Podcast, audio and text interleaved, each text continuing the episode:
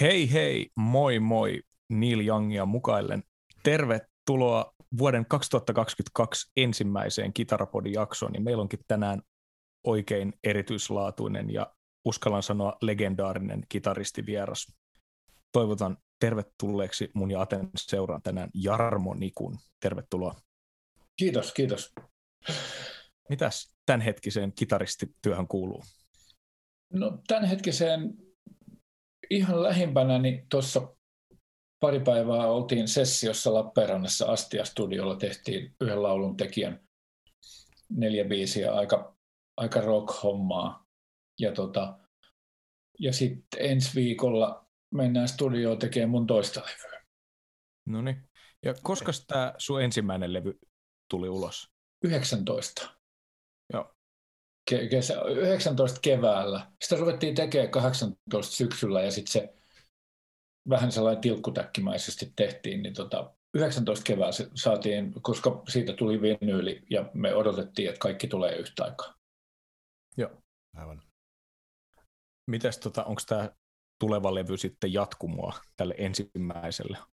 On ihan suoraan jatkumoa, että tota, edelleen siellä on ideoita, ideoita tota noin, niin ihan uusia ja ihan hiton vanhoja. Että tota, vanhin A-osa löytyi semmoiselta minidiskiltä, minkä mä, missä on demoja vuodelta hetkinen ennen kuin, ennen kuin tuota, esikoinen oli syntynyt, eli kahdeksankymmentäluvun ihan lopusta. Joo. Löytyi yksi biisi, missä oli hito hyvä A-osa, mutta loppu oli ihan huttua. Niin. Niin mä otin sen A-osan, revin sieltä irti ja noin, niin tein siihen loput uudestaan. Ennen kuin varmaan tässä tämän jakson aikana palataan paljon tähän sun muuhun freelance-muusikon ja sessiomuusikon Joo. työhön, niin Joo. miten sä kuvailisit itseäsi niin kuin soloartistina? Tai tässä tapauksessa, kun sä teet omalla nimellä musaa, niin mitkä on sellaisia asioita, jotka siinä kuuluu? Tavallaan, miten mä nyt on sillain, saisin sanottua, että siinä olisi järkeä. No, mä oon ollut aina niin kuin oikeastaan niin kuin sideman. Et silloin kun niin sanottu ura alkoi oikeasti Far Out-yhtyeessä, niin meitä oli kuusi tyyppiä ja me soitettiin sellaista samanlaista musaa kuin mitä nämä mun soololevyt oli. Eli vuonna seitsemänkymmentäseitsemän kahdeksankymmentä, niin tota, silloin mä tein valtaosan niistä biiseistä ja toivon, että olisin osannut edes vähän paremmin soittaa silloin, mutta silloin mentiin niillä mitä on. Ja tota, niin mä luulen, että sen jälkeen kun mä oon ollut oikeastaan sideman koko urani, niin tota, nyt kun mä te- oon tehnyt ton levyn ja teen tän levyn, niin se on aika lailla niin kuin aika lailla paluu siihen, mistä kaikki lähti. Koska mä tykkäsin ihan hirveästi niin kuin Carltonista, Ridenourista, Graydonista, Sternistä, mm, mitä niitä nyt kaikkea, niin kuin Stern siitä jatsaimmasta päästä. Ja tota, mä olin aika huono tuossa jatshommassa. Äijät kuunteli sitä paljon ja mä olin vähän niin kuin silleen, no joo. Ja tota, mutta niinku kitarainstrumentaaleista mä oon digannut ja sitten tavallaan myöskin niin, että se kitara ei olisi koko aika äänessä. Weather Report oli musta kova juttu, Joo. jossa niinku oli aika laaja soundipaletti. Niin mä tykkään edelleenkin siitä, että vaikka mä teen niin sanotusti lainausmerkeissä kitaralevyjä, niin siellä on muita instrumentteja, jotka soittaa teemoja. Ja et, et se ei ole ihan niinku tavallaan Shadowsia säröllä, niin. kun ei semmoista saa tehdä. Niin, tota, niin se, tämä mun niin kuin artistiminä lainausmerkeissä, niin mä luulen, että se on se kaveri, joka haluaa, että olisi vieläkin seitsemänkymmentäkahdeksan maaliskuun. Miksi maaliskuun? Se, Silloin, silloin oli jo vuosikirjoituksista ja seitsemänkymmentäkahdeksan maaliskuun. Itse asiassa nyt tuli mieleen, niin silloin valmistauduttiin Rockin äs äm-kisojen alkukarsintoihin. Mikäs se bändi oli silloin? Oliko se Far Out just? Far Out, joo. seitsemänkymmentäluvun, kun mä rupesin käymään, käymään kattoon keikkoja, eli näkemään kitaristeja pohjalta seitsemänkymmentäkahdeksan kaksikymmentäkaksi, mä olin neljätoista. Ja tota, Lappeenrannassa oli semmoinen legendaarinen mesta, missä kävi kaikki, Pressa ja Vigut ja, ja myöhemmin Ganesit. Silloin tietenkin mä, mä seurasin enemmän tota rock-hommaa. Ja tota, tähän päivään verraten paljon yksioikoisempaa, koska jotenkin musta musakenttä oli suppeempi. Mm. Se voi olla, että se on mun päässä, koska mun oma musakenttä oli ehkä vähän suppeempi. Niin tota, mutta se, että mitä keikkoja niin kun nähtiin ja muuta, niin kyllä se aika sillain rock-pohjalta meni. Ja sitten tietysti sitä mukaan, kun asioita on oppinut, niin se genre on levennyt, levinnyt. Ja, ja se, mitä nykyään, jos meinaan soittamalla, niin kuin, että jos meinaa, että soittaminen olisi ammatti, niin osaaminen pitää levittää aika hirveän isolle, isolle niin kuin alueelle. Että joskus aikaisemmin riitti se, että sulla oli joku spessu ja sä teit sitä. Ja, mutta nyt se, ne liepeet pitää levittää silleen koko pellolle, että mikä tahansa homma niin kuin pitäisi taittua. Niin. Et, et, et, tavallaan monipuolisuus on, niin kuin, tai sen vaatimus on musta niin kuin, tullut semmoiseksi, niin kuin, miten mä nyt sanoisin ääneen, tota, että pitää olla hemmetin monipuolinen, jos meinaa niin kuin, olla ammattikitaristi. Mm. Koet sä niin, että markkinoiden kasvamisen myötä muusikoista on pitänyt tulla enemmän semmoisia selkeästi moniosaajia, kun taas jos aiemmin on voinut olla joidenkin tiettyjen spesifien juttujen erikoistyyppi? Onko se sun mielestä näin, ja jos on, niin miksi tämmöinen kehitys on tapahtunut? Tavallaan kun siinä on varmaan semmoinen, että tekijöitä on ollut vähemmän, ja sitten, tota, ja sitten se, että levyttämään, levyttämään pääseminen piti ansaita. Että niin kuin tänään kuka tahansa, mäkin voin tehdä levyn. seitsemänkymmentäkahdeksan mä en olisi voinut tehdä levyä, mä en olisi saanut diiliä. Sainhan mä diiliä seitsemänkymmentäkahdeksan. Tota, no, no okei, okay, ei, ei puhuta siitä. Tota, mutta mutta niin kuin tavallaan se, että nyt voi hyvin silloin, että et mä, mäpäs teen soololevyn, mä teen sen valmiiksi ja sitten mä diilaan sen johonkin yhtiöön. Kun tehtiin nauhalle, niin äänitykset kesti pitkään, koska esimerkiksi hyvän oton saaminen kesti pitkään, saattoi kestää pitkään, niin aikaa meni ja aika maksoi. Ja tota, nyt kun vähän niin kuin jokainen pystyy tekemään vaikka tässä työhuoneen pöydällä niin kuin levyn, niin markkinat on jotenkin, tai niin kuin toi koko skene on niin levällään, että nyt jos sä teet levyn, niin se saattaa jäädä huomaamatta kaikilta. Mm, mm. Ja sitten tohon aikaan, kun joku teki levyn, niin se huomaa, että okei, okay, tämähän on hyvä levy. Mä katonkin, että mitä kaikkea nämä on tehnyt aikaisemmin. Ja tuli niinku tämmöisiä katalogeja, että mäpäs ostan kaikki tämän bändin levyt. Ja mäpäs ostan tule- kaikki tulevatkin levyt tältä bändiltä. Sitten jos siellä oli joku, joku soittaja, jonka sä, niinku, että toi soittaa kyllä todella hienosti joku, tota noin, niin, jolloin joku slide-juttu tai, tai Raikuuder, kuka tahansa tommoinen, niin tä, tätä, tästä mä pidän. Niin se, että jollakin on tämmöinen niin kuin spesiaali taito tai staili tehdä asioita, niin se kiinnosti niin kuin, ja se tuli esille. Mm. Mä en tiedä, osaanko sanoa tätä sel- selkeästi, mutta että mm. silloin oli enemmän tilausta semmoisille tyypeille, jotka tota, oli erikoistuneita johonkin. Mm. Joo. Nyt ei ilmeisesti ole varaa enää teettää silleen, että tilataan mieluummin tyyppi, joka lasauttaa sen levyraidat siinä yhdessä päivässä kaikki, koska spessujätkä maksaa enemmän ja se tekee vaan ton pari biisiä. Mm. Niin just. Et siihen mä törmäsin niin kuin jo niin kuin tuon studiouran aikana, että et, et kun tehdään pohjat, niin sitten tehdään yksi päälle soittopäivä ja yksi jätkä soittaa kaikki miljoona raitaa jollekin levylle. Niin just. Niin olihan se tietenkin sit vähän niin kuin samasta puusta. Joo. Niin just.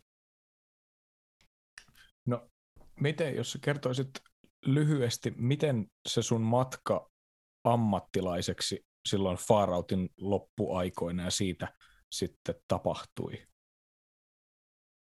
No mun kohdalla se tapahtui sillä, että, että kun rupesit olemaan telkkari, no tietenkin me jätkäporukan kanssa kiinnostuttiin näistä Amerikan kitaristeista. Ja sitten me katsottiin, että näähän soittaa jumankeuta ihan mitä tahansa musaa. Ja sitten ruvettiin ostaa levyjä, että kuka tämä laulaa, en mä tätä laulajaa tunne, mutta nuo jätkät soittaa tuossa, ostetaan tämä. Niin, että se, semmoinen niin kuin tavallaan muusikkous alkoi kiinnostaa. Että tota, et ihan helvetin hyvää soittoa, en mä kyllä tästä biisistä kauheasti diggaa, mutta tota, niin ihan hemmetin hienoa soittoa ja hyvissä vengaa ja niin kuin, okei. Okay. Sitten sit kun sellaiseen vähän niin kuin ruvettiin kämpälle, että soiteltiin kaikenlaisia biisejä ja keksittiin kaikkia juttuja, niin tota, sitten mä huomasin, että no, Suomen telkkarissahan soittaa nämä tietyt tyypit. Silloin just Björnsen Juha, Lerchenpetteri, Louhivuori. No Laurilla tietenkin, mutta se, se nyt oli nähty jo niin kuin vuosikausia ja tällaisia. Niin mä pyrin sitten Oulun kylään Popjazz-opistoon kahdeksankymmentäyksi. Ja, ja, tota, ja sitten pääsinkin sinne ja sitten vängällä vänkäsi, että Lerchenpetteri tulee mun opettajaksi. Ja sitten siinä aika alkuvaiheessa jotenkin tuli se, että mä en ollut niinkään papereiden perässä silloin, kun ei musta opettajaa olisi tullutkaan, vaikka se olisi, olisi rautakangella väännetty. Niin tota, että mä haluan soittaa, niin Petteri otti ihan toisen asenteen, että okei, tehdään ihan, ihan muuta. Ja tota, ruvettiin lukea ihan eri kirjoja ja Petteri coachasi mua niin kuin studiosoittajaksi tai semmoiseksi, niin kuin, että mä haluan tehdä tota, mitä sä teet. Mm. Ja sitten mä, se koulu jäi sillä lailla kesken, että kun sit mä, mulla alkoi työt. Mm. Tai siis, en mä sitä sano työksi, mä, mulla alkoi sessiot ja bändijutut ja kaikki tämmöiset silleen, että mä olin vähän raakille kadulla oppinut, mutta tota, mä kouluduin siinä Petterin coachauksessa semmoiseksi, että mä loput niin kuin katoin itse. Ja joka sessio kehitti tietenkin siinä vaiheessa. Ja sitten kun soitti Juhan vieressä tai Jannen vieressä tai Petterin vieressä tai Laurilan vieressä, niin aina silleen kaikki, kaikki antennit auki, että mitä noi tekee. Ja joo, joo, ton, joo, mä voin tehdä tollain. Mm-hmm. Ja Ja, tota, ja sitten se niin kuin lukeminen ja tämmöinen ammattitaito kehittyi tietenkin, mutta se ei kehittänyt mulla koulussa, vaan se kehittyi mulla siinä ty- sitä tekemällä sitä työtä. Mm. Ja sitten kun koulussa ei tavallaan kehit- silloin ainakaan kehittynyt semmoisessa jutussa, että niin kuin mitä myöhemmin tuli, että tässä on tämä Arri, kaikki mitä lukee on, keksi itse tänne väliin.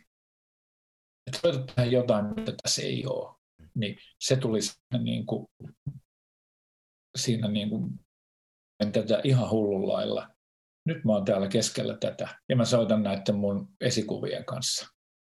Mm. Ja se meni ihan puolestoista vuodessa oikeastaan siitä, kun, kun kunnolla alkoi. Et mä tulin Helsinkiin ja sitten Maijasen Paven suosituksesta pääsin yhteen semmoiseen bändiin, joka soitti raflakeikkoja, mutta säesti ihan hirveästi kaikkia artisteja.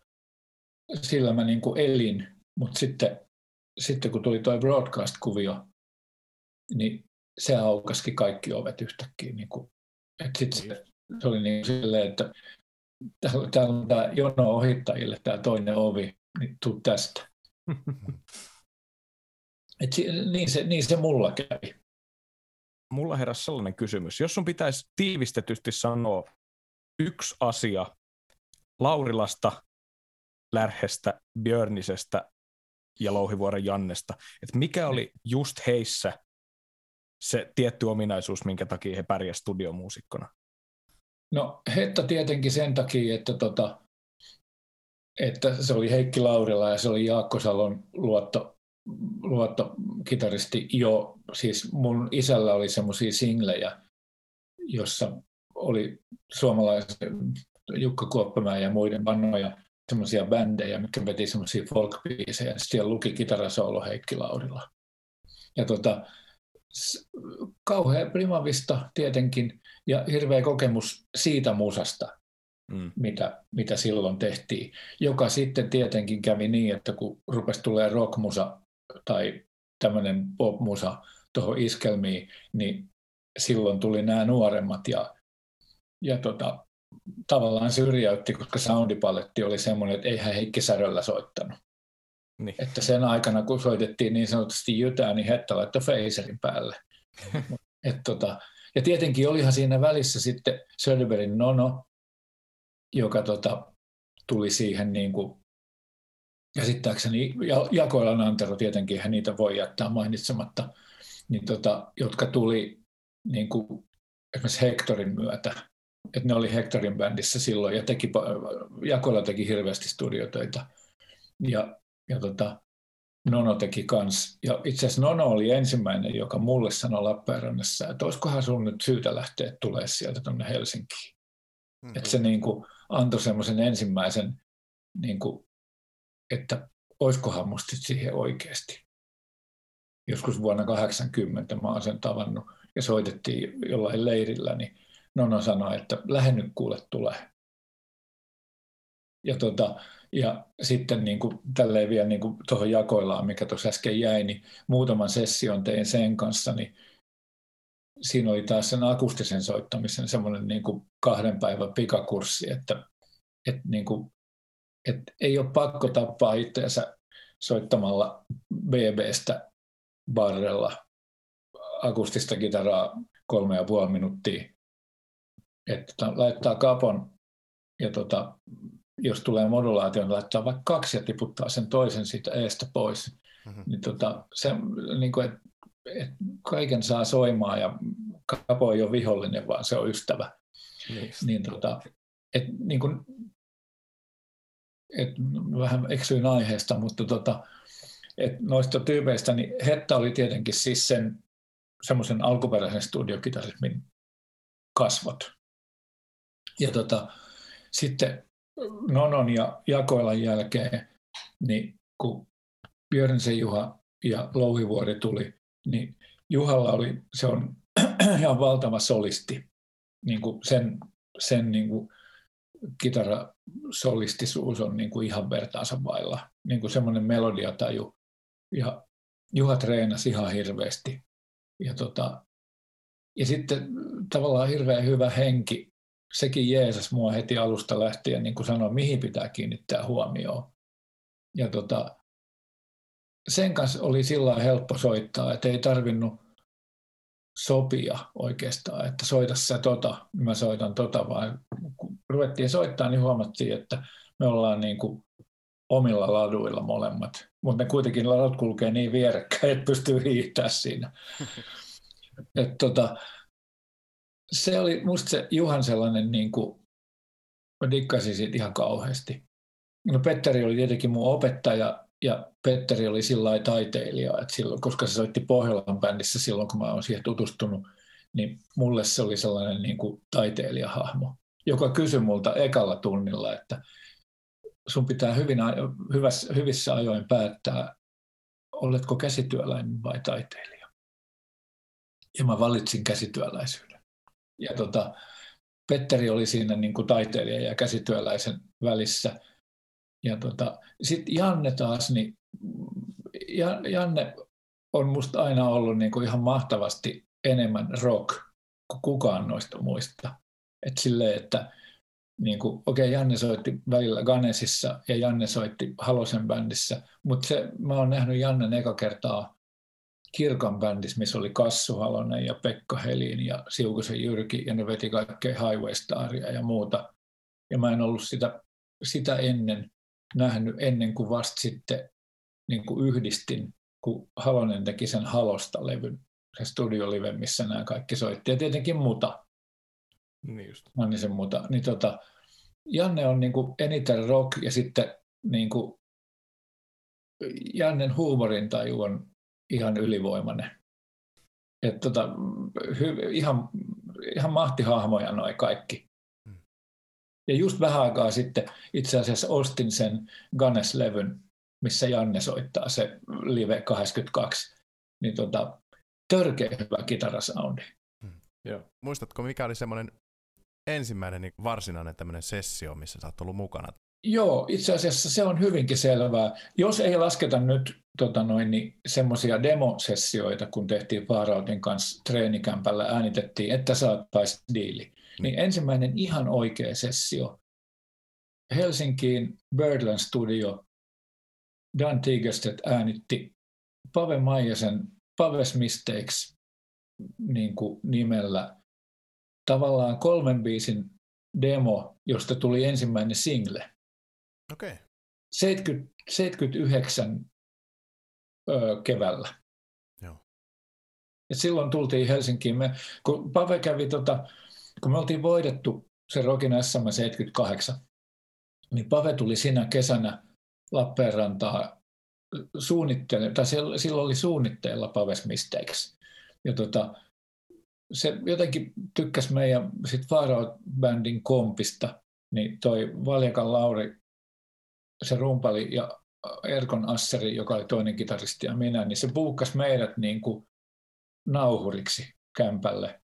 Et se soitti itse sitä musarin bassoa ja selittimme, että soita, että niin kuin, muista vielä eka biisi oli Start the Engine siltä levyltä ja sanoi, että mulla on tämmöinen biisi, tämmöinen riffi, soita tälleen.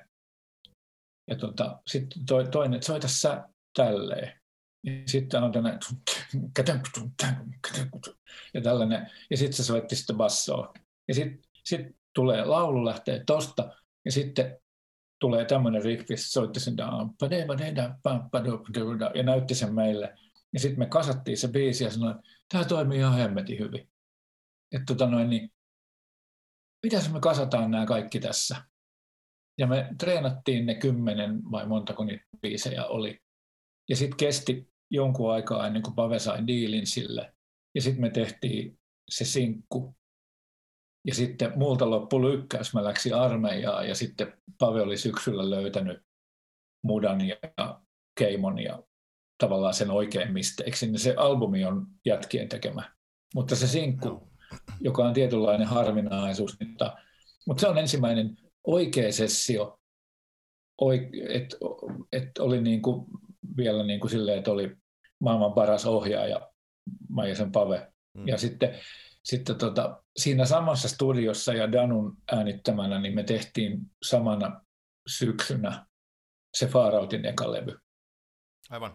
Ja mentiin nimenomaan sinne sen takia, että tunnettiin se paikka ja tiedettiin, että Danu on mutava äänittäjä. Ja sen sitä levyä sitten vielä, niin Danu käytti työhaastelussa menossa Takomoon, että tässä on tämä Vaarautin albumi, mä oon tehnyt tämän kasiraiturilla. Muistatko, että jännittikö silloin? No ei, sen, ei enää, koska tavallaan se, kun me treenattiin se kesä siellä Lappeenrannassa ja soitettiin itse asiassa yksi keikka, ei niitä biisejä, mutta muita biisejä, niin, tota, niin, niin Pave oli jo sitten niin tuttu ja, ja sillä että ei, ei, ei jännittänyt. Ei, jostakin kumman syystä niin äänittäminen ei ole jännittänyt mua. Et niin kuin, mulla ei ole ollut semmoista, niin kuin, että kun punainen valo syttyy, niin asiat hidastuu. Mm. Koska tavallaan silloinhan sitä pitää ihan helvetisti yrittää, koska oli, on ollut semmoisia sessioita, joissa odotellaan onnellista onnettomuutta, että nyt en tiedä mitä tapahtuu, mutta uudestaan tätä ei soiteta. Mm. Niin, tavallaan silloin kun lamppu palaa, niin silloin pitää yrittää vähän enemmän. Joo. No, hypätään tästä. Mainitsit jo aikaisemmin broadcastin. Joo. Minkälaisena se broadcast-aika on jäänyt sulle mieleen? No siis sekin, sekin tämä alkaa taas vähän kaukaa. Tota, niin, me oltiin kauheasti yrittämässä päästä Vaarautin kanssa tekemään toista levyä, jos olisi ollut vähän laulubiisejä, kun meillä oli kokoonpano muuttunut. Niin Liuhalan Tommi sanoi, että mä en nyt pysty ottaa mitään just nyt, kun mä teen ton broadcastin ensin. Sitten mä ajateltiin Lappeenrannassa, että vai saakeli, silloin joku muu projekti. Ja sitten kun me kuultiin se eka levy, niin mä silleen, että oho, Että niin kuin, tämä oli aika tässä. Niin. Ja tota, sitten sit tota noin, niin meni vähän aikaa ja sitten tuli toinen levy ja sitten vähän sen jälkeen ja muutkin siihen, sitten, siihen bändiin niin kuin otettiin. Niin se oli mulle semmoinen, semmoinen bändi, jossa tota, opittiin, kun oli kaksi hyvää biisintekijää, Esa ja Edu, ihan erilaisia. Esa oli harmoniallisesti ihan järjettömän paljon sitä edellä, mitä, mitä mä oon koskaan ollut. Ja tota, niin siinä oli semmoinen niin kuin, tavallaan korkeakoulu tuohon niin länsirannikon musaan. Et kun mä olin tietenkin digannut Duubibrakassa ja, ja kaikkia muita stiilidänejä ja tällaisia, niin sitten kun yhtäkkiä on bändissä, jossa niitä kaikkia hyveitä käytetään päivittäin koko ajan. Mm. Niin, et Esa ja Edu oli taimillisesti erittäin vaativia. Et niin kuin Ottoja saatettiin silloin Huskattu Ball-levyllekin, niin kuin soitettiin semmoista rättättättät, niin kuin dempattua kvintti kahdeksasosaa ja muuta, niin että mihin, mihin kohtaan se, kun Meri ja Masa soittaa lippua, lippukomppia, niin että miten, miten taimii niin kuin minkä tyyppiset, että ajetaanko vai jättäydytäänkö vai tällaista näin, niin se oli semmoinen korkeakoulu, että mä opin soittaa, tai opin käsittelemään klikkiä semmoisena, että, sen, että se ei ole vihollinen, vaan sen kyydissä voi istua ja jättää sen tempon pitämisen sille koneelle, kun sitä ei, se ei mindaa, vaikka se naputtaa sitten kuin kauan. Niin, mm. tota, ja sitten se kuinka et niinku sellainen virennatsius ja ja tota asio- stemmojen niinku omien soitteiden niinku selkeys ja ja sitten se, että kaikki kuun meitä oli kuitenkin bändissä kuusi, että kaikki kuuntelee mitä toinen tekee ja parhaimmillaan se oli hyvä keskustelu. Niin se oli musta sellainen bändi, että ilman sitä niin muutama semmoinen öö, itsestäänselvyys niin kuin asia, soittamiseen kuuluva asia, olisi vasta selvinnyt varmaan paljon myöhemmin, jos ei se olisi niin kuin lävähtänyt eteen. Vaikka ei, ei siinä kukaan mikään mestari ollut, siis oikein mestareiden mestari, mutta tota noin, niin se, se halu tehdä ihan viimeisen päälle asioita ja ei, ei päästään mitään, niin kuin, että tämä on ihan okei, ei riitä. Niin just. Niin se, mulle se oli ainakin semmoinen niin kuin koulu, että tälleen pitää soittaa, että se kelpaa. Niin just. Ja sitten se tuntui hemmetin hyvältä, että et, et niin kuin, et asiat pitää hioa selkeiksi. Sillä hetkellä se tuntui hyvältä. Mulla nousi vielä broadcastista Toki. kysymys. Mun mie- henkilökohtaisesti mun mielestä Pacific on ehkä parhaita biisejä ja parhaita kertsejä, mitä Suomessa on koskaan kirjoitettu. Mutta onko sulla suosikkia broadcastin katalogista? No totta kai se, sen ekan levyn ne biisit, kun ne kuuli silleen valmiina levyltä, kun mä en silloin vielä ollut bändissä, niin tota, onhan ne ekan levyn biisit, just nimenomaan Pacific ja Pasadena ja nämä systeemit. Niin, ja sitten se tokalta levyltä It's Been a Long While ja jotakin semmoisia, mitkä musta on todella hienoja biisejä. Sitä ei olla soitettu paljon, sitä It's Been a Long Whilea. Ja tota, Ja sitten, mutta sitten esimerkiksi niin kuin, mitä tehtiin sitten sen jälkeen, niin esimerkiksi Who's Got the Ballilla on sellainen Guardian Angel, joka musta on sellainen, ja no itse asiassa on ne kaikki musta hyviä biisejä omilla tavallaan. On the Avenue on sellainen Edun Don Henley Can't Stand Still -veto, mistä mä oon aina tykännyt, ja sitä on soitettu keikoilla, ja se on ollut kivaa. Ja se on sellainen tosi pelkistetty, mutta sehän, se voisi ihan hyvin olla I Can't Stand Still-levyllä, sen stylillisesti, miten se on soitettu. Mm. Ja kyllä mä niistä suurimmasta osasta pidän. Mutta sitten me mentiin tavallaan semmoiseen lankaan sitten, tai haluttiin tuo, uudenlaista tuotantoa. Ja se Suun L P, mikä me tehtiin kahdeskymmenesneljäs Siinä oli sellainen ruotsalais-teksasilainen, teksasin ruotsalainen tuottaja Peter O. Ekberg, joka sitten valkkasi ne biisit meidän demoilta, mitkä me oltiin jo kerran äänitetty. Ja musta se otti todella omituisia biisejä, niin kuin valkkasi niistä semmoisia vähän, että ai se otti ton, no, oh no. Ja tota, se, mun mielestä se levy aika lailla epäonnistui. Ja se oli meidän kaikkien. Me ei tarvittu soittaa livenä siltä levyltä mitään. Se meni tavallaan niin kuin ihan kiville. Ainut sellainen semmoinen tota, todella positiivinen juttu sillä levyllä on, että niin, kun se, toi Fabulous Thunderbirds oli Helsingissä keikoilla silloin, kun me tehtiin, ja tämä Peter tunsi jätkät, niin Kim Wilson kävi soittaa kaksi harppusooloa sille levylle. Okay. Niin, tota, se on ehkä sen levyn pari hienoa balladia, mutta jotenkin se, ja se tuotanto, että me soitettiin paljon sillä lailla, että me soitettiin Linnin kanssa, että Miri saattoi soittaa ja Peter valkkasi Linnin bassarin. Ja sitten niinku vähän silleen, että what? Et, et niinku siinä, siinä, siinä oli monta semmoista juttua, että en oikein, en, en tykännyt jälkeenpäin enkä silloin tehdessäkään. Mutta sitten taas sen jälkeen, kun pidettiin tarpeeksi pitkä tauko, pidettiinkö me tota, muutama vuosi siinä ja tehtiin Steponit, niin se on sitten taas kokonaan musta hyvä levy. Ja sitten kun pidettiin kymmenen vuotta taukoa, niin sitten se Handcrafted on musta meidän, meidän paras levy. Ja se on tehty periaatteessa livenä. Siellä on jotain päälle soittoi vähän, mutta ja silloin siinä oli vielä, että kun Edu ei ollut paikalla, niin Okko Laru soitti toista settiä. Ja J P Virtanen oli meidän bändissä kanssa, niin oli keyboardit. Kun Esa ei halunnut soittaa enää kiippareita, niin tota, ne on vedetty tavallaan Finvoxissa livenä, ne biisit.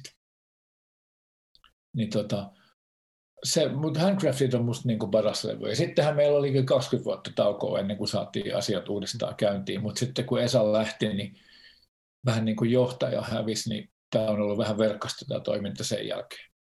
Niin. Mitä, tota, miten sä muistelet Esa Kaartamoa niin kuin musiikillisesti? Mikä oli sun mielestä se, se Esan punainen lanka? Se, se on, Esa on todella hyvä biisintekijä. Sen harmonia, harmonian käyttö on musta ihan omanlaistaan. Mun mielestä ei ole, en tiedä ketään muuta, joka tekisi sillä tavalla. Ja tota, niin kuin monet on sanonut siitä samalla tavalla. Ja sen Esan kaikki sovitukset ja tuotanto, niin se on kallista. Esa tekee aika isoa. Ja muistan, että joitakin levyjä, mitä me tehtiin, missä mä olin sessiosoittajana, mitä Esa tuotti, niin mä ajattelin, että tämä kyllä vähän maksaa. Tuli siinä tuolissa istuessa mieleen, että tämä ei ole halpa, mutta ne kaikki on edelleen ihan järjettömän hyvän kuulosia, mitä se tuotti.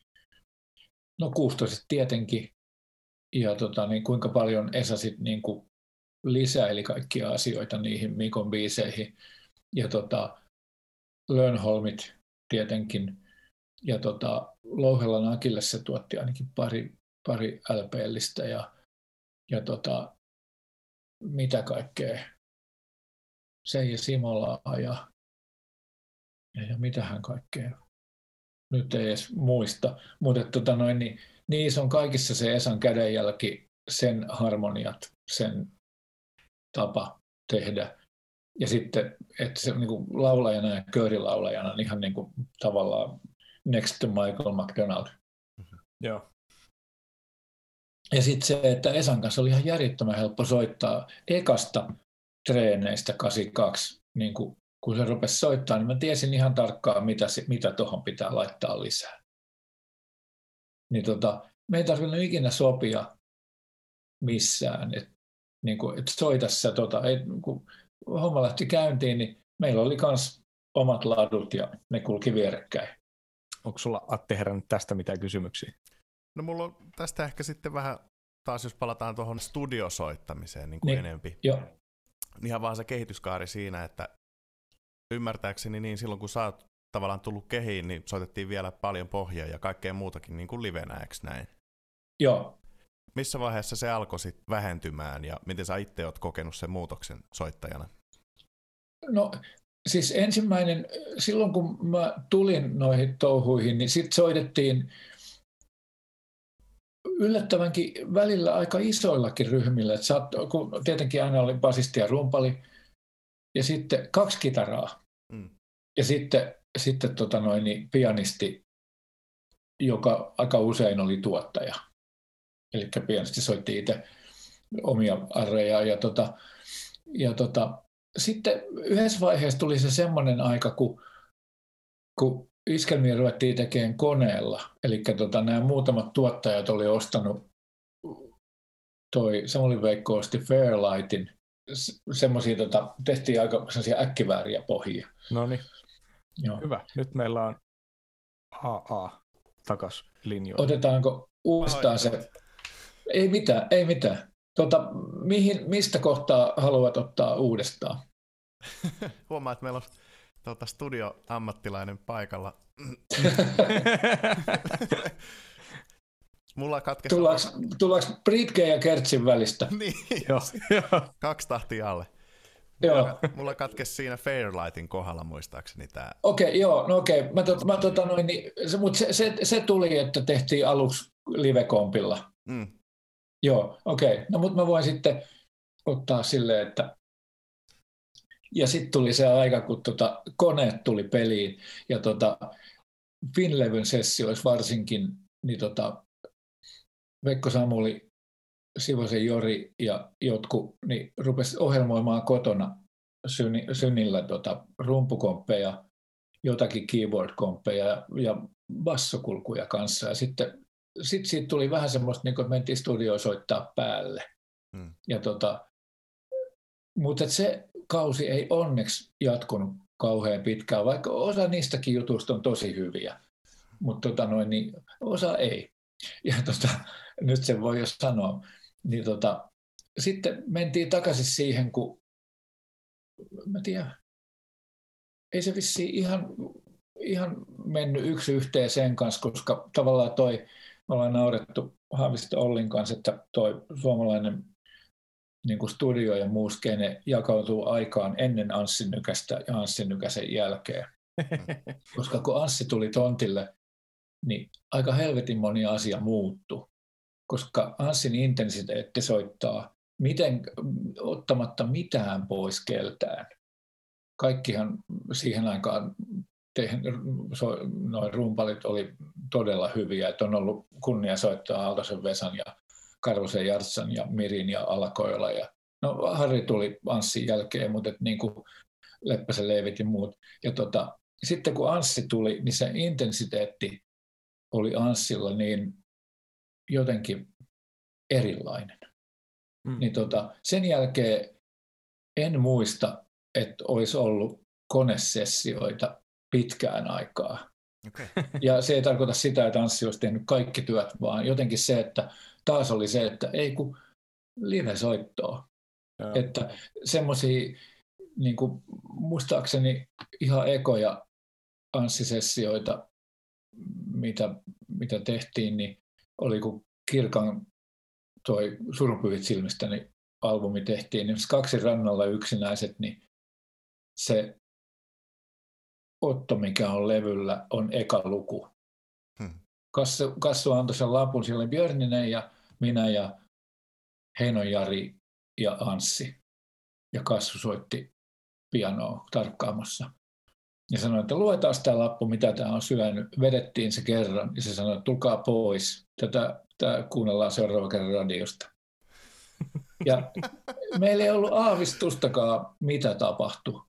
Me vaan se rytmi, mitä me soitettiin siihen, ei sitä ollut keretty sopia. Mm. Ja sitten sit vielä se, ja sit sellainen, niin kuin me oltiin menossa, niin älkää tulkokaa kitaristit vielä siellä, että siinä on se, soittakaa se uniksessa. Soittakaa, peskellähän mä en ehtinyt katsoa sitä edes. Mm. Sitten me soitettiin se uniksessa ja se on siinä nauhalla. Mm. Ja tota, ah. sitten se sanoi, no niin, siirrytään seuraavaan kappaleeseen. Niin tällaisia juttuja, kun tapahtui, niin yhtäkkiä kaikki halusi taas soittaa niin kuin livenä pohjat ja kaikki tälleen. Että tota... Ja sitten kun tehtiin niitä karaoke-taustoja, joita tehtiin monta tuhatta Puhiksenkaan, niin tota... silloin soitettiin todella isolla ryhmällä ja kaikki livenä, ja sitten jos ei mitään, jos ei kukaan tunnustanut virhettä, niin mentiin seuraavaksi, että viikossa maanantaista perjantaihin tehtiin kuusikymmentä biisiä. Oho. Ja tietenkin ne oli tuttuja. Ja sitten oli semmoisia sessioita paljon Haverisen Pete ja noiden kanssa, että kaikki muu oli jo. Ja sitten mm. pääsi itse soittamaan sinne viimeisenä. Niin just. Eli, mutta että sitten, sitten kun trackien hinnat alkoi tippua, levyyhtiöt ei enää maksanut noille tuottajille per biisi ja levylle, niin se menee nollille. Niin sitten ollaan tässä tilanteessa, että nyt jos joku et, tota, niin, tulee tilaus, niin pystyykö tekemään kotona? Niin sitten mä tässä koneen ääressä leivon raidat ja lähetän menee. Joo. Et, tota, et se, silloin kun, silloin, kun tota, soitettiin kimpassa isoilla, isommilla kokoonpanoilla, niin oli mahdollista onne, onnellisille onnettomuuksille. Joo. Jotka usein oli ehkä se viimeinen porras, että siitä tuli ihmisille semmoinen kuva, että nyt muuten on ollut kivaa, tämä on kiva biisi, tulee jopa hitti. Mm. Joo. Koska se ilo kuuluu siinä soitossa. Joo. Ja välittyy. Mutta yksi kysymys tästä mulla on, jos me saadaan se tästä tulee läpi. Joo, toki. Joo. Tällainen, kun sä oot ollut kuitenkin niin ahkera, tietysti tuolla studiopuolella ja sitten muusikkona ylipäätään niin tehnyt paljon keikkoja myös. Osaisit sä sanoa, että onko sulla mitään semmoista eri tavallaan identiteettiä tai asennetta siitä, että minkälainen muusikko sä oot studiossa tai minkälainen muusikko sä oot sit lavalla? Tavallaan on. Tota, mä, mä tietysti yritän olla samanlainen, mutta kyllä mä huomaan sen, että keikalla kun soitetaan, niin riippuu tietysti roolista, kun on ollut broadcastissa mä olin silloin niin kuin tavallaan, Esa ei halunnut soittaa sooloja, mä, soit, mä olin niin kuin kitaristi, joka soitti liidit. Ja, tota, ja olin, tavallaan siinä soitettiin huolellisesti ja, ja tälleen. Ja sitten Hectorin bändissä mä oon aina ollut tavallaan se tyyppi, joka soittaa, soittaa enemmän rakenteita ja tavallaan niitä sellaisia.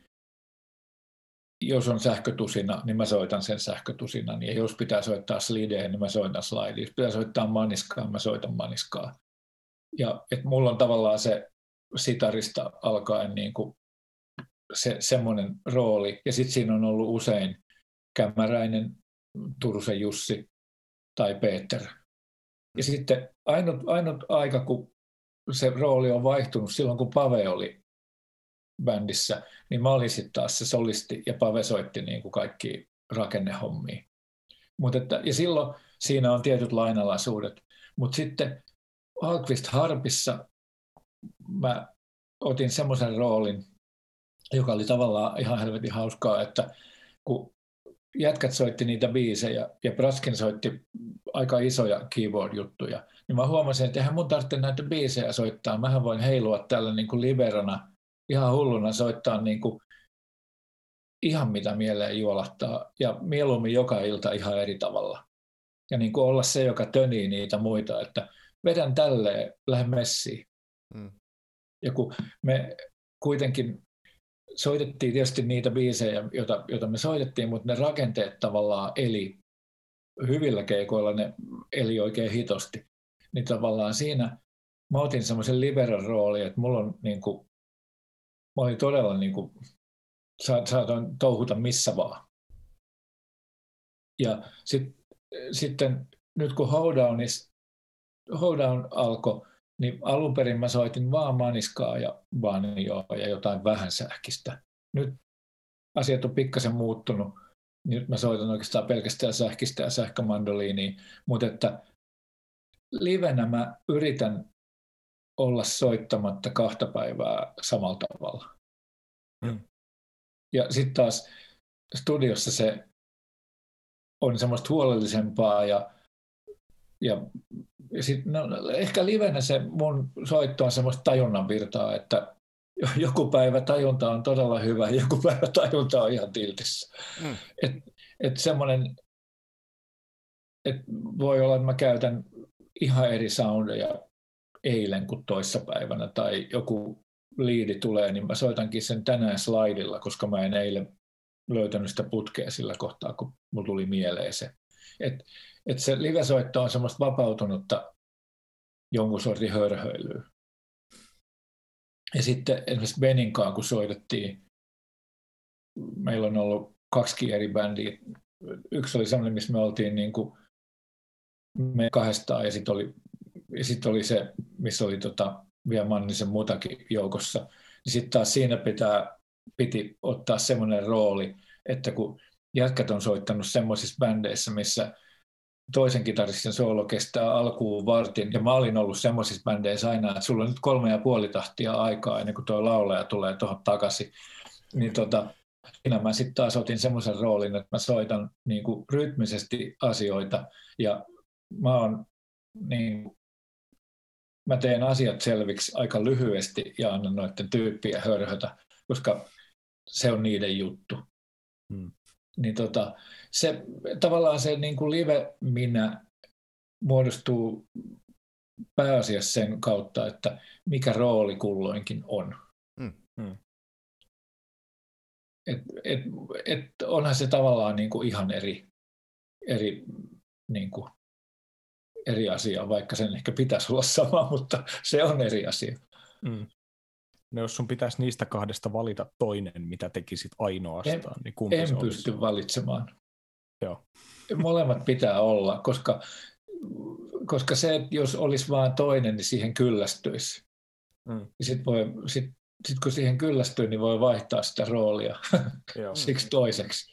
Et tavallaan se, että on koko ajan tehnyt, koko tämän, tämän ajan, kun mitä tehtiin studioon ja mitä on tehty teatteriin sen jälkeen, niin mä oon koko ajan kuitenkin ollut jossain bändissä. Mm. Et, niin kuin vuodesta seitsemänkymmentäseitsemän tähän päivään asti, niin mä oon koko ajan kuulunut johonkin bändiin. Tai ei. Ensimmäiset niin kuin kiireiset studiovuodet, kahdeksankymmentäviisi ja kahdeksankymmentäkuusi. Joo, kahdeksankymmentäviisi kahdeksankymmentäkuusi, niin mä en tehnyt niin sanotusti yhtään livekeikkaa, koska mä en laskenut livekeikaksi semmoista, että soitetaan livenä, mutta luetaan nuotteja. Hmm.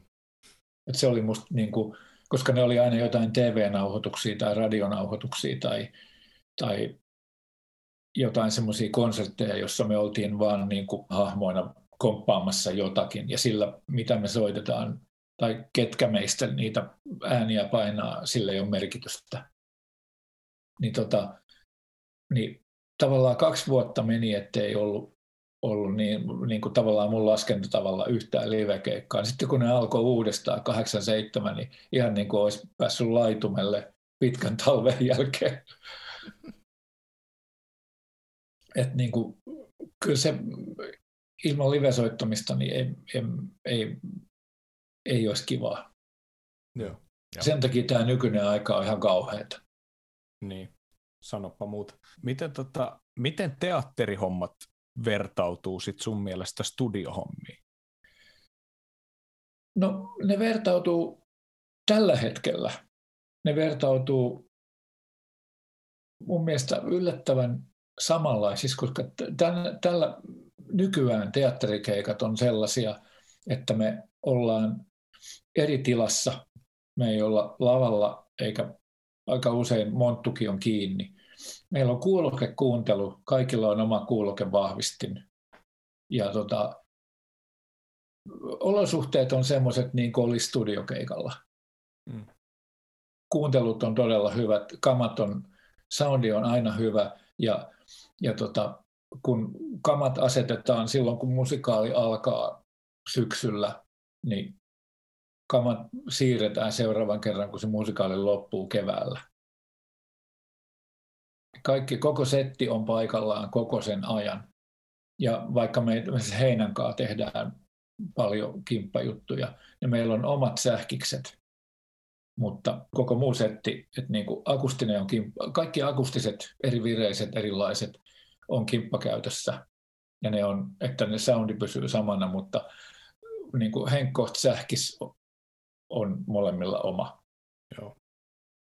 Hmm. Ja tota, ja tietenkin molemmilla on omanlaiset kuuntelut, mutta tota, se, että et, niin kuin, kun tehtiin esimerkiksi Tarzania, joka, jos on Phil Collinsin musa, niin jos oli iso bändi ja nykäse Anssi ja kaksi, kaksi lyöjää oli vielä Mongo ja toi Koskella Sami, että siellä oli, se oli niin kuin ihan Santana tai Collinsin, Collinsin soul-bändi, niin tota, semmoista musaa, niin mä ajattelin, että onpas mahtavaa, että ihan niin kuin olisi, olisi monta kertaa viikossa Phil Collinsin studiokeikalla, kun soitettiin vielä aika hemmetin lujaa, ja me ei ole, mun ei ole tarvinnut vielä, monissa teattereissa on jo käytössä semmoinen, että kaikki soittaa linjaa, tai soitetaan niin kuin jollain, ei nyt kemppäreillä, mutta ei paljon puutu, niin mä oon soittanut tähän päivään asti vahvistim, vahvistimella, ja että ilma liikkuu. Mik, mikrofoni poimii kaiuttimesta äänen ja niin pitää olla. Ja sitten se on välillä eristynyt se vahvistin, mutta että, että kyllä pitää olla niin kuin live-ääni, mm. eikä, eikä tota noin, niin mallinnettu live-ääni. Mm. Miten tuollaisessa asiassa, niin koetko sä, että teillä vanhemman kaartin kokeneilla soittajilla on niin kuin, miten se nyt sanoisi, että onko kaikilla mahdollisuutta edes tuohon, että jos nuorempi sööri tulisi teatterikeikalle, niin luuleeko sä, että sille määrättäisiin vaan, että ei kun nyt vedetään tällä, mutta sitten että kokeneemmat saa päättää et, ehkä mä, enemmän? Mä, mä luulen, että, mä luulen, että tota noin, niin se voi olla sellainen tilanne, että tietyissä taloissa se on niin kuin must, ja mä en ole vaan ollut. Käsittääkseni Svenskanilla soitetaan linjoihin, mutta niillä on ollut semmoisia spessuprokkiksi nämä Andersson Ulveus-jutut ja muut, niin tota, jossa kuitenkin, siis siellähän on ollut Varre ja, ja mm. tota, Sakaran Lasse ja Väinölä ja kumppanit, niin tota, siellä on vaan semmoinen tapa, että se todennäköisesti voi olla, että se ei vaan niin kuin hoituisi, tai että se, se, se ei vaan käy. Mutta toisaalta enpä mä ole siellä ollutkaan. Et mulla on ollut säkä olla semmoisten, semmoisten talojen töissä vielä, jossa tämä asia hoituu, ja, ja kipparit, joiden kanssa mä oon tehnyt, tietää, että ehkä ei kannata ehdottaa. Ja ku, kuitenkin on löydettävissä tapa, tapa niin kuin soittaa niin kuin livenä. Et se, Et silloinkin, kun ollaan tehty semmoisia näytelmiä, missä on aika rockmusaa ja ollaan lavallakin, niin kuin Spring Awakening, niin kyllä me menettiin ihan vahvistimella. Ja tota, ei, siitä, ei siinä ollut mitään. Se, tavallaan, kun se, siinä se bändi oli niin kuin osa sitä koko, että se oli tavallaan live ja se piti näyttää liveltä ja se piti olla live. No niin. Hienoa. Joo. Vähän aiemminkin tuli ilmi tai luettelit noita eri tuommoisia kielisoittimia. Sulla taitaa olla aikamoinen liuta niin kuin myös akustisen ja sähkiksen lisäksi, mitä sä osaat soittaa, dobrot ja maniskat ja vaikka mitä. Joo, kyllä, kyllä niitä on siunaantunut tuossa vähän, vähän kaikenlaista. Niin. Onko se tullut tavallaan tilanteiden myötä vai oot sä itse ottanut selvää, miten sä oot päätynyt näin laajaan? Ne, ne on tullut tilanteiden myötä, niin kuin tavallaan ensimmäisiä maniskakeikkoja, mitä on tullut, niin tuli silleen, että soitat sä maniskaan, niin mä sanoin, no joo. Ja sitten on sovittu, että joskus kuukauden päästä on se keikka, niin mä oon hommannut siinä välissä maniskan ja niin, niin. Tota noin, niin, lukenut Seppo Sillanpään maniskakoulun muutamaa kertaa, muutamaa kertaa läpi. Ja niin kuin, että päässyt, niin kuin tavallaan se on selvinnyt, että näin tämä toimii. Ja sitten siinä on ehtinyt niin kuin harjoittelee silloin kauan sitten. Ja sitten siitä tuli silleen, että itse asiassa tykkään soittaa maniskaa. Se on ihan mahtava, mahtava instrumentti. Ja tota, sama kävi Banion kanssa ja sama dobro mua kiinnosti, kun tota noin, niin, niin kuin tavallaan, mä en oikein muista, mistä se tuli. Koska mä en edes muista oikein tarkalleen, minkä takia mä oon ruvennut soittaa slideä.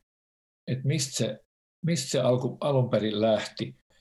Mutta sitten jollakin tutulla tuolla oli, oli dobro, ennen kuin mä olen Olli Haavistoon tutustunut, niin, tota, niin se sellainen kiinnosti. Ja sitten kun mä Ollin tapasin ja näin, että ahaa, näin sen kanssa toimitaan, niin sitten sit mä hommasin semmoisen ja rupesin itsekin sitä soittaa. Ja, tota noin, niin on sessioita, joissa mä sitä soitan, ja on sessioita, joissa mä katson, kun Olli soittaa sitä. Mm. Et tota, ja sitten yhdessä vaiheessa oli joku projekti, mihin tarvittiin irkkubusukin, niin mä ostin semmoisen. Ja sitä käytinkin jonkun verran, eli niin kuin oktaavia matalampi mandoliini. Ja tota, sen, sen mä myin pois, koska sitten mä huomasin, että eipä sille ole käyttöä.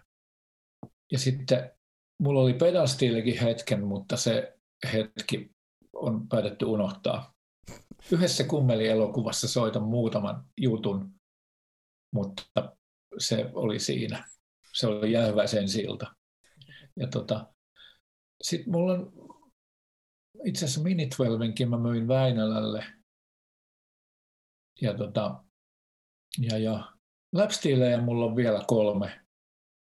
Ja, tota, ja banjojakin taitaa olla kolme erilaista, viisikielinen ja tenori ja kuusikielinen. Ja, tota, kaikkea semmoista sälää. Ukuleletta tarvittiin yhteen musikaaliin, niin mä ostin semmoisen ja sen jälkeen mä en ole varmaan soittanut ääntäkään sillä. Shrekkiin piti saada ukulele. Siinä oli kaksi, kaksi, kahdessa viisissä jotain ukulele soittoa, niin se piti hoitaa siihen ja sitten se on ollut tuolla varastolla sen jälkeen.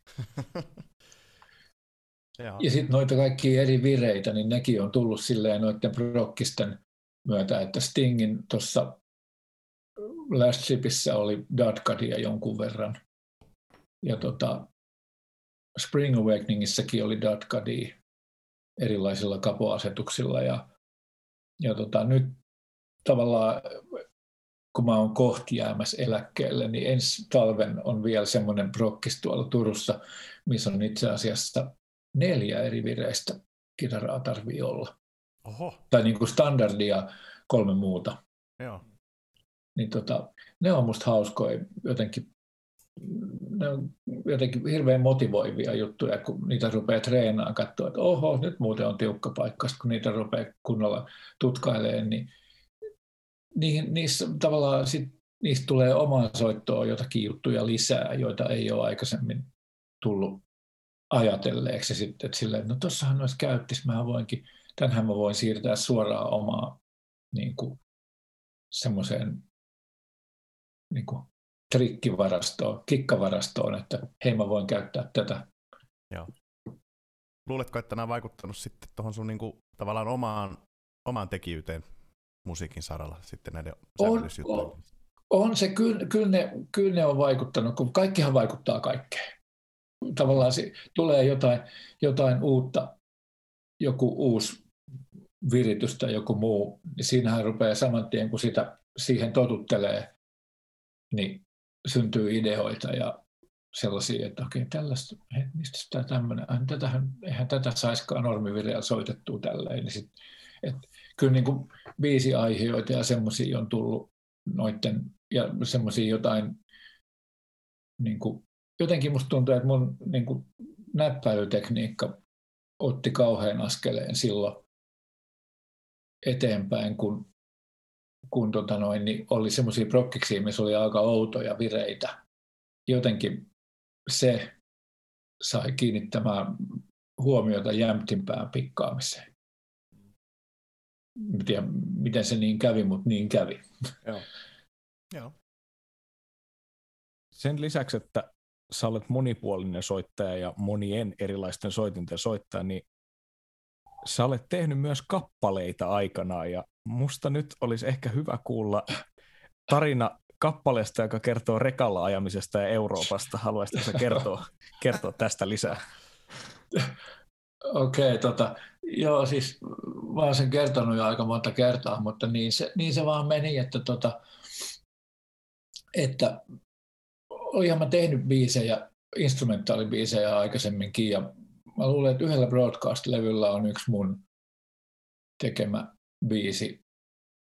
Ja, tota, ja, ja Harpin levyllä on joitakin, joitakin oma tekemiä laulubiisejä, mutta tota, se Euroviisujuttu tuli sillä, että oltiin siinä vaiheessa, kun oli aina niin kuin viikoittain Olli Ahvenlahden T V-keikkoja Ylessä. Niin tota, yhtenä päivänä istuttiin taas kerran kahvilassa, niin kuin aina. Niin tota, Olli sanoi, että häneltä puuttuu kaksi kutsusäveltä, kolme kutsusäveltäjää, niin kuin keltä ei ole vielä tilattu, kymmeneltä pitää olla, niin sinä, sinä ja sinä teiltä on nyt tilattu. Ja sehän ei tarkoita sitä, että pääsee finaaliin automaattisesti, mutta noin, niin nyt sitten kaikilta on tilattu ja muistakaa toimittaa. Siitä tuli oikein palkkaakin ja tota noin, niin sitten se asia vähän niin kuin pääsi unohtumaan, kun sitä työtä oli ihan helvetisti. Ja tota noin, niin sitten mä muistin, että perhana sehän on tekemättä. Ja sitten mä kaivoin, kaivoin tota pöytälaatikkoa. Mä oon siis koko aktiiviurani kirjoittanut sellaisia kynällä semmoisia A-osia ja B-osia ja jotain osia. Et mulla on sellaisia kahdeksan tahdin pätkiä.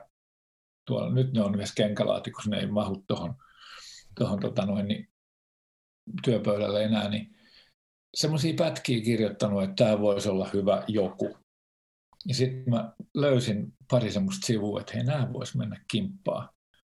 Ja tota, tein se, rakensin semmoista juttua ja sitten tein, tein niistä sivuista semmoisen tyydy-tyydy-demon, soitin reggae-komppia ja tota, lähetin, soitin Hectorille, että nyt on sellainen tilanne, että multahan on tilattu Euroviisu ja se pitää toimittaa tässä ihan kohta puoleen, että niin tekisitkö tähän tekstin?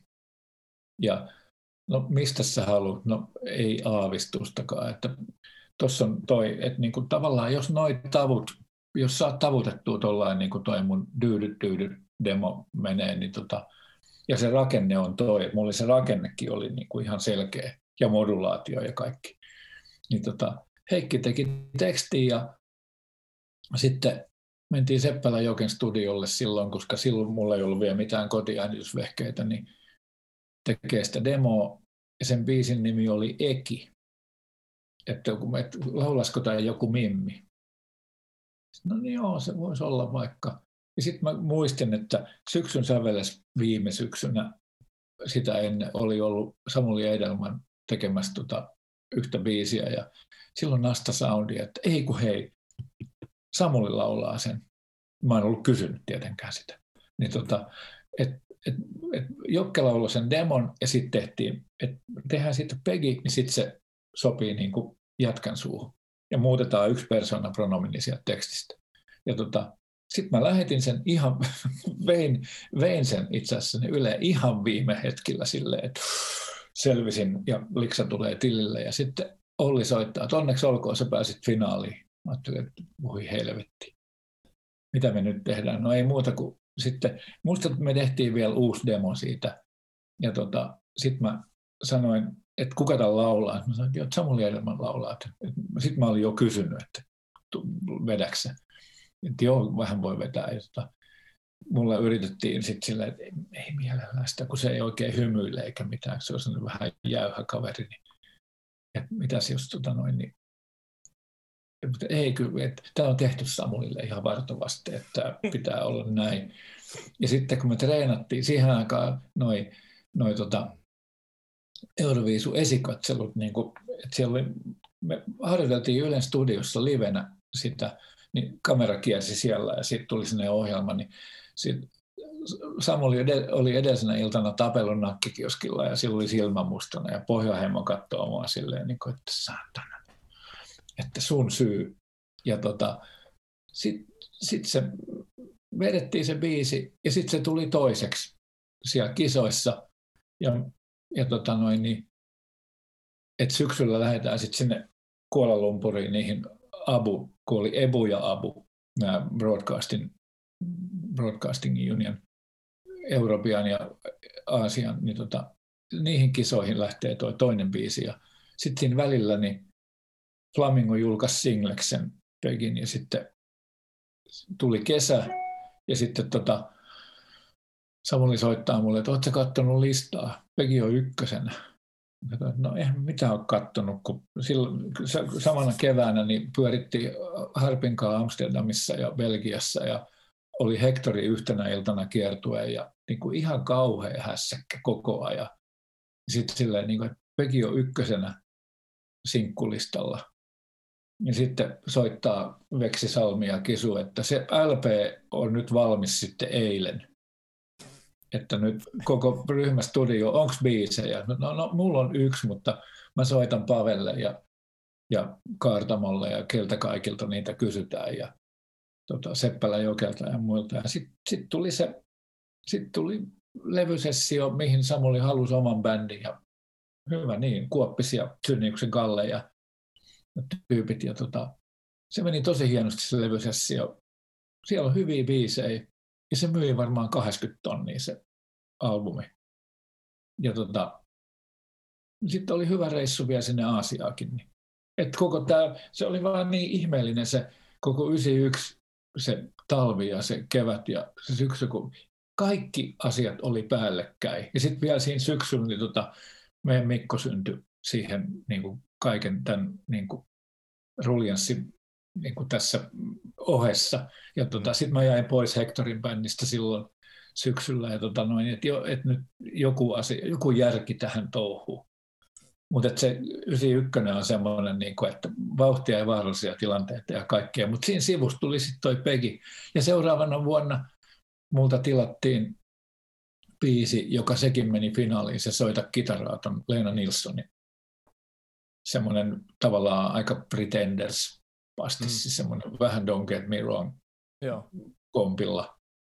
Ja tota, tuotin Niemisen Esan kanssa sen albumin, mutta en muista, se ei vissiin mitenkään kauhean näkyvästi lähtenyt, kun sitten sieltä peruntui sieltä Aasiasta se kisa, että meillä jäi se julkisuus saamatta, kun joku lentoyhtiö sponssijuttu meni ketuille. Se piti olla Balilla, mutta ei me sitten sinne päästy, koska ei sitä koko kisaa järjestetty yhdeksänkymmentäkaksi. Mm-hmm. Joo, joo. Ja sitten jotakin biisejä sen jälkeen on tehty, kun en mä jotenkin saa niitä läjää, jos ei joku sano, että tohon tila, to, tolle ihmiselle tarvitaan tohon sessioon tommonen biisi, niin sitten mä saan sen valmiiksi. Hmm. Mutta että olisiko sulla mulle joku biisi, niin vähän silleen, no en mä oikein tiedä. Et ne on vähän sellaisia, ne on tuolla irtosivuina tuolla kenkälaatikossa.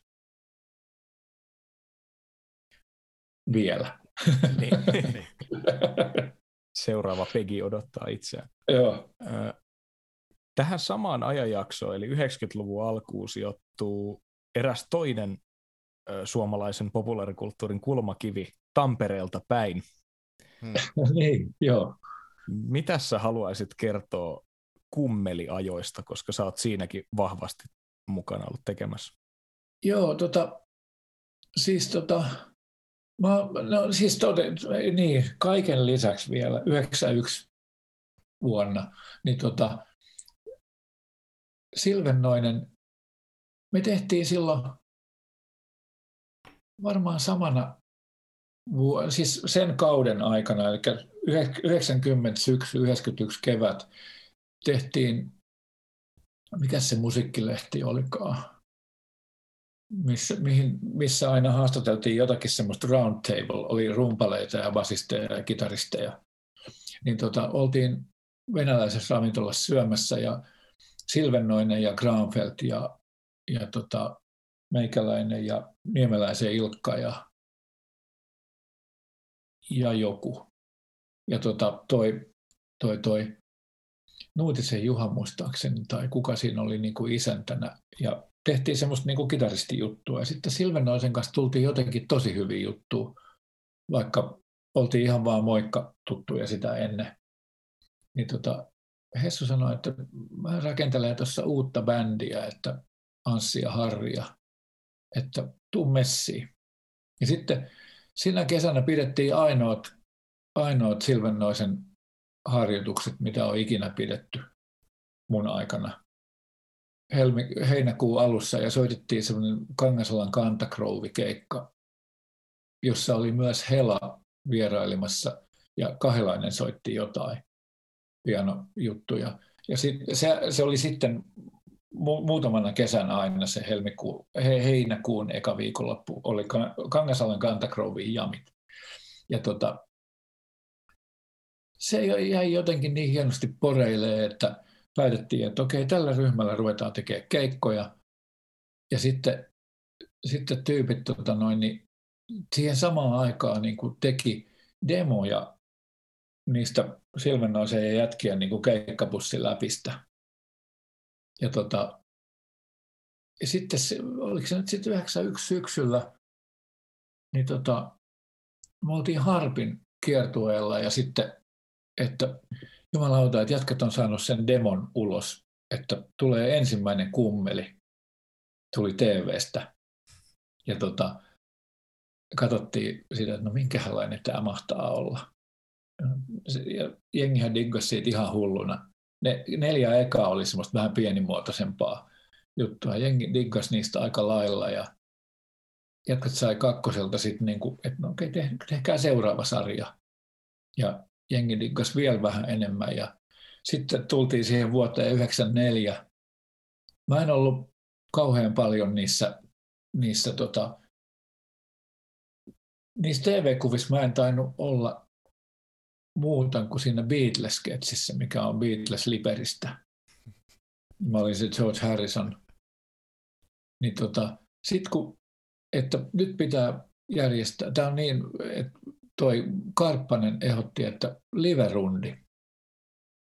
Että niin yhdeksänkymmentäneljä kevää, ke, keväästä niin kuin juhannukseen ja sitten silleen, että no okei. Okay.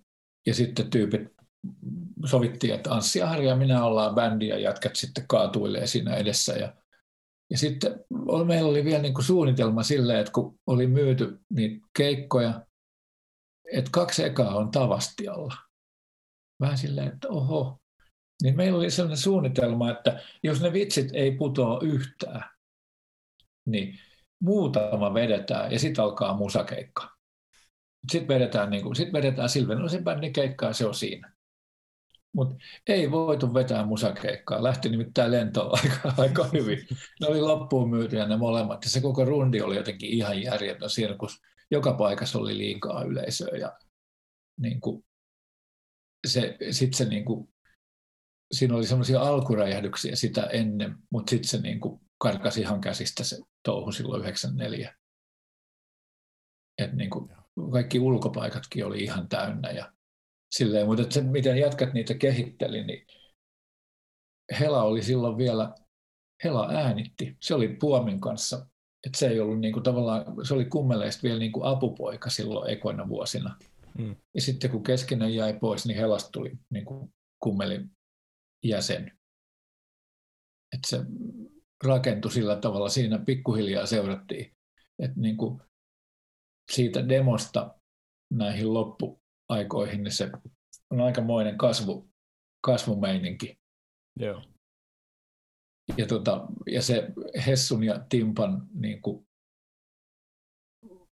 niin kuin verbaalinen kanssakäynti, niin kyllä, kyllä sitä aika paljon niin kuin kuului bussissa, kun ajeltiin pitkin maita ja mantoja, niin sitten huomasin, että ihan tiettyjä asioita niin kuin menee aika lyhentämättömänä tuonne. Tonne, tonne, tota. Helvetin hauskaa aikaa, kun silleen näki, että joku asia niin kuin lähti ihan nollilta ja meni niin tappiin kuin voi, voi mennä. Mm, mm. Ja aika jyrkässä kulmassa. Joo.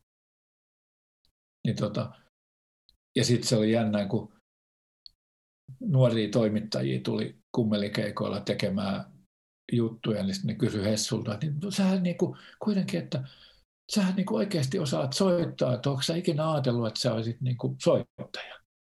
Sitten silleen, niinku, niin, että sä oot niin nuori, että Heikki on ollut soittaja kaksikymmentä vuotta, kolmekymmentä vuotta kohta. Et niinku, ei, ei heillä niin nuorilla toimittaja niinku ihmisillä niin Tabula Rasasta tai Q-Stoneistakaan ollut mitään hajua. Niin just. Että niin kuin, niin, he, he näki noi koomikkoina, jotka osaa vähän soittaa. Hmm. Tai niin kuin yllättävän hyvin soittaa. Joo. Hmm. Et tota, se oli jotenkin, jotenkin jännää, että niin kuin se, tietysti vanhemmat tiesi, mutta nuoremmat, nuoremmille ei ollut mitään käsitystä siitä, että niin kuin, et, niin kuin Hessu sanoi, että tällä tällä voi rahoittaa tätä oikeaa soittamista. Niinpä. Niin. Koska sitten taas kuitenkin äijien päässähän se on koko aika ollut niin, että se soittaminen on pääasia ja toi on niin kuin se Ai sivuraide. Ai jaa, että se on, okei. Okay. Kyllä se, kyllä se vaikka siis pää, on se niin kuin päätyö niin kuin työnä, niin. Mutta niin kuin, että niin kuin se hela, hela kuuluisi olla ihan järjettömän paljon arvostetumpi lauluntekijä, laulaja lauluntekijä kuin mitä se on, koska oikeasti se on hyvä soittaja, sen biiseissä on aina joku jotain jenkaa sellaista, mitä ei ole muilla. Ja tota, se on, sen pitäisi olla huomattavan paljon arvostetumpi lauluntekijä. Onko nyt viisi vai viisi levyä, kun me ollaan tehty? Niin tota, ne on kaikki todella hyviä levyjä. Joo. Joo, joo, tämä on mielenkiintoista kuulla. Tietysti just tässäkin on se sellainen, että mikä se artisti-identiteetti on, että mikä on tavallaan se, joka leipätyönä niin kuin toimii ja mikä on se, minkä kokee täysin omaksi asiakseen. Niin, niin. Et tota, ja sitten tavallaan sit se, että vielä niin kuin, oli tämä vaihe, että kaikissa kaikki oli koko ajan sellainen, että tavallaan Kummelibändi, Silvennoisen bändi ja Helan bändi on sama. Mm. Et niin kuin, artisti muuttuu siinä edessä, mutta mikään muu ei muutu. Joo. Eikä varsinkaan soittu. Miten tota, onko Atella herännyt tästä mitään kysymyksiä? On joo. Tämä vähän niin kuin varmaan liittyykin äskeisiin aiheisiin, mutta ihan näin niin kuin pitkän uran tehneenä ja, ja tekevänä, niin tulee mieleen tämä, että muutamia semmoisia ihan huippuhetkiä sun uralla. Osaisit sä kertoa jotain, no, mitä nyt äsken tuli, mutta joo, jos on lisäksi nyt vielä. Niin, joo, no kyllä, kyllä mä niin kuin erottaisin niin kuin tavallaan pystyn niin kuin sellaisia, että se niin kuin sen, mä niputtasin sen Rockin S M:n voiton ja sitten sen Pave-projektin, koska tavallaan se, että et niin kuin me kelvattiin Pavelle studioon, niin itseluottamus nousi semmoisen seitsemän miljoonaa prosenttia.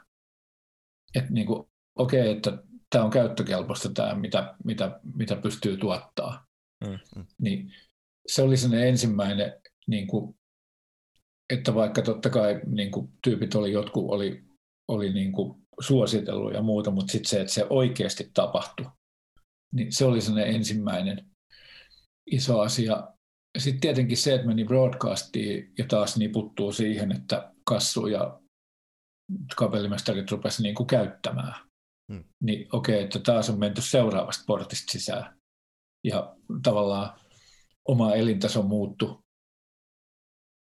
Ja, tota, ja sitten kun seuraava, minkä mä arvostan korkealle, oli se, että mä menin, niin kuin mua pyydettiin Hectorin bändiin.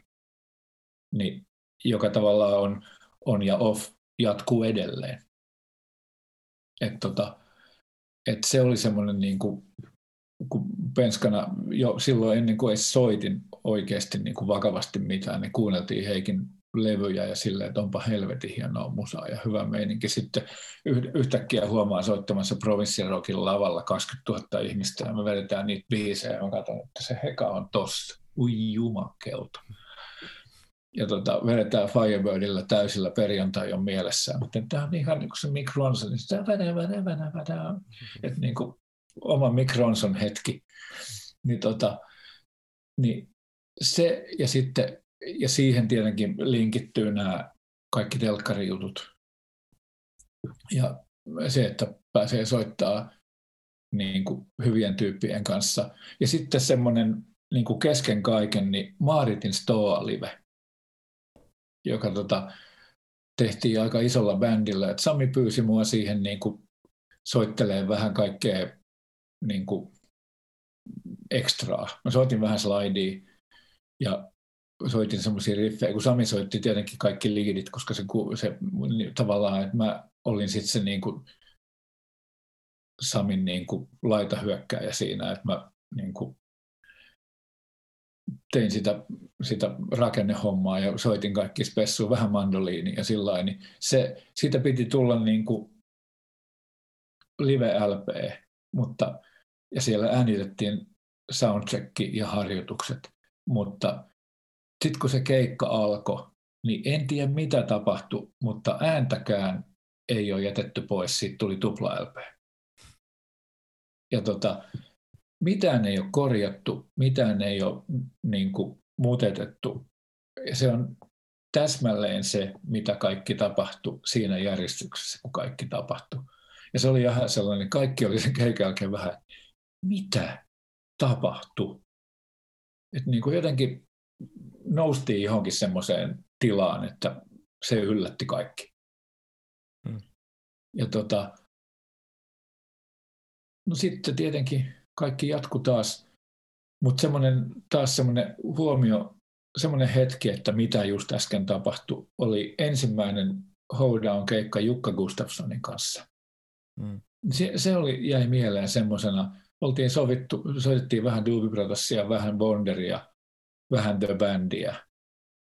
Ja mä en ollut Jukkaa tavannut kuin ohimennen, tietysti Pentuna en nähnyt sen Wigwamin keikoilla, mutta tota noin, niin että niin kuin juteltiin ja, ja se kauhean sydämellinen hahmo. Ja niin kuin, sitten kun me soitettiin se Juttiksen keikka, niin, niin normaalisti Juttiksen keikkojen jälkeen oli semmoinen kauhea pulina.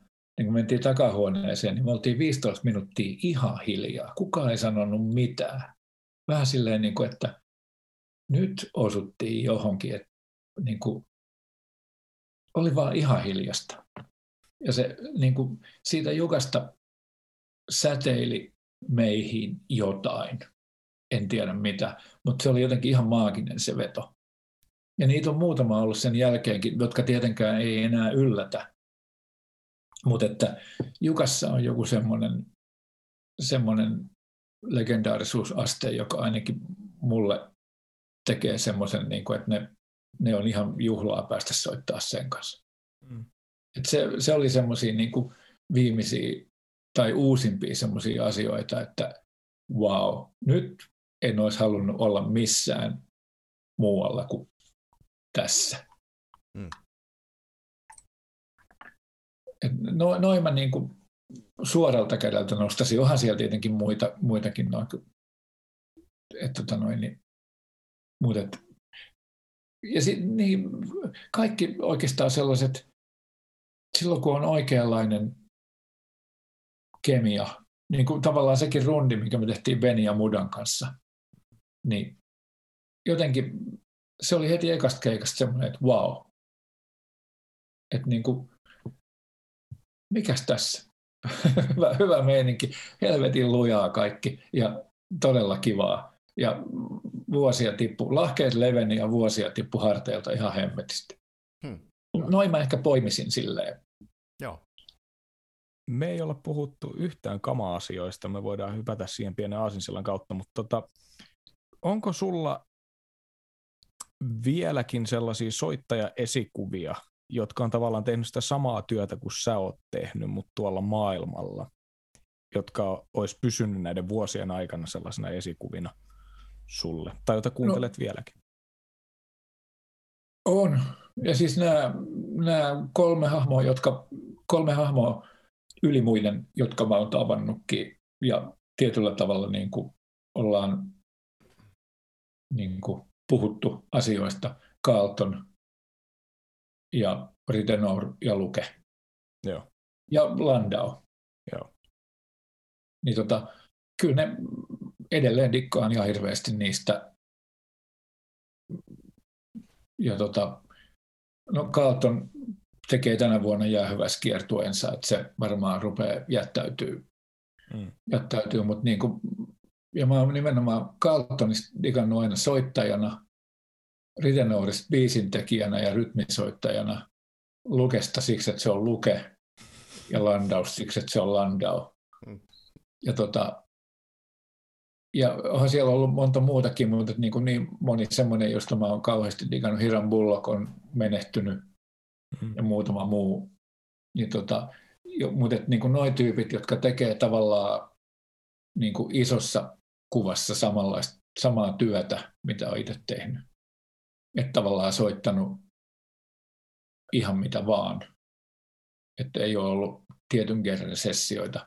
Että niin kuin jotkut, niin kuin Sonny Landreth, joka on oma artistinsa, niin, mutta on edelleen sama kuin ennen siitä ja ketä näitä on. Niin tota, mutta että, niin kuin tavallaan saman, saman alueen tyyppejä, niin kyllä mä edelleen dikkaan noista tyypeistä. Joo. Onko heiltä jotain tiettyjä levyjä, jotka näin nopeasti tulisi mieleen, joita suosittelisit? No, Carltonin eka. Carltonin eka, se missä on Room kolmesataakolmekymmentäviisi. Joo. Se on edelleen mun mielestä sen paras levy. Return of the Feel the Night. Siltä me soitettiin Far Outin kanssa silloin aikanaan kahta biisiä.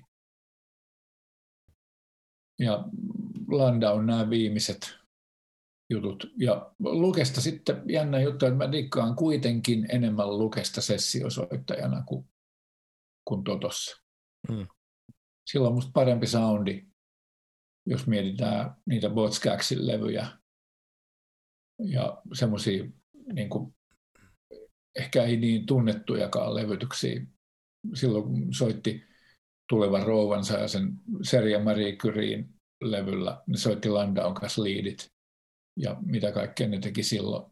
Niin tota, sen ajan se melodinen Lukather Amerikan levyillä ja, tota, ja tota Mark Jordan, jossa, jossa Luke oli enemmän niin kuin komppikitaristina, koska Graydon soitti liidit.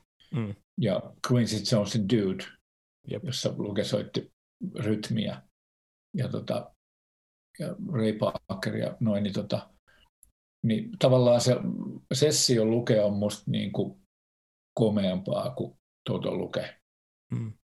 Poikkeuksia on Nelonen ja Seventh One ja näin, mutta että vähän silleen niin kuin, se välillä vähän teema hukkuu soundiin. Entäs sitten tota, mikä näiden soittajien soundissa on sellainen, mitä sä oot hakenut omaan soittoon myös? Mä en tiedä, onko mä onnistunut, mutta siis Carltonin tapa fraseerata ja tota, nimenomaan melodiasoitossa ja Ritenorin tapa kompata ja soittaa semmoisia skänkkijuttuja, että sä lyöt kaikkia kieliä, mutta yksi vaan soi. Mm. Jota sitten Nile Rodgers teki niin kuin ihan hitti, hittiyteen asti. Mm. Ja, tota, ja sitten sit se Luken melodisuus silloin, kun se on muiden keikoilla, ja se rytmisoitto silloin, kun se on muiden keikoilla, Randy Crawford-levyillä tai muuta.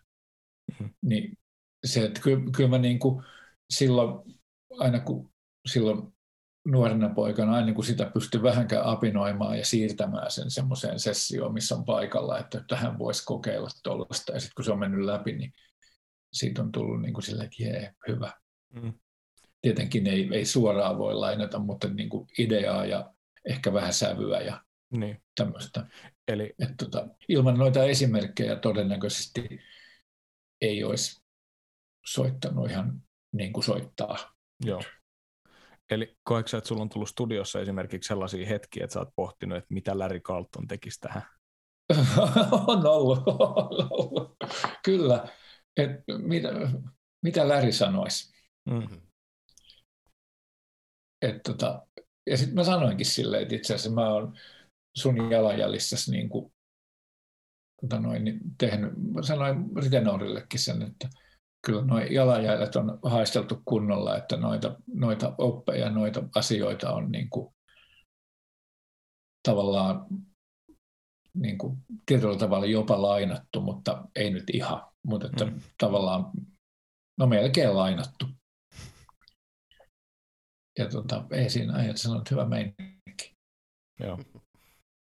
Miten, tota, miten sitten ihan konkreettisesti, kun me ollaan Kitarapodcast kuitenkin, niin meidän pakko puhua vähän kama-asioista. Niin, joo. Mitkä on sellaisia konkreettisia kamoihin liittyviä asioita? On ne sitten kitaroita, pedaaleja, vahvistimia, jotka sä olisit niin kuin blokannut tuolta kansainvälisiltä kollegoilta? No tietenkin se, mikä Siis pen, ihan penskana soitin Marsaleilla, mulla oli kaksisataa wattinen majori, joka tappoi sisällä ja puutarhassa.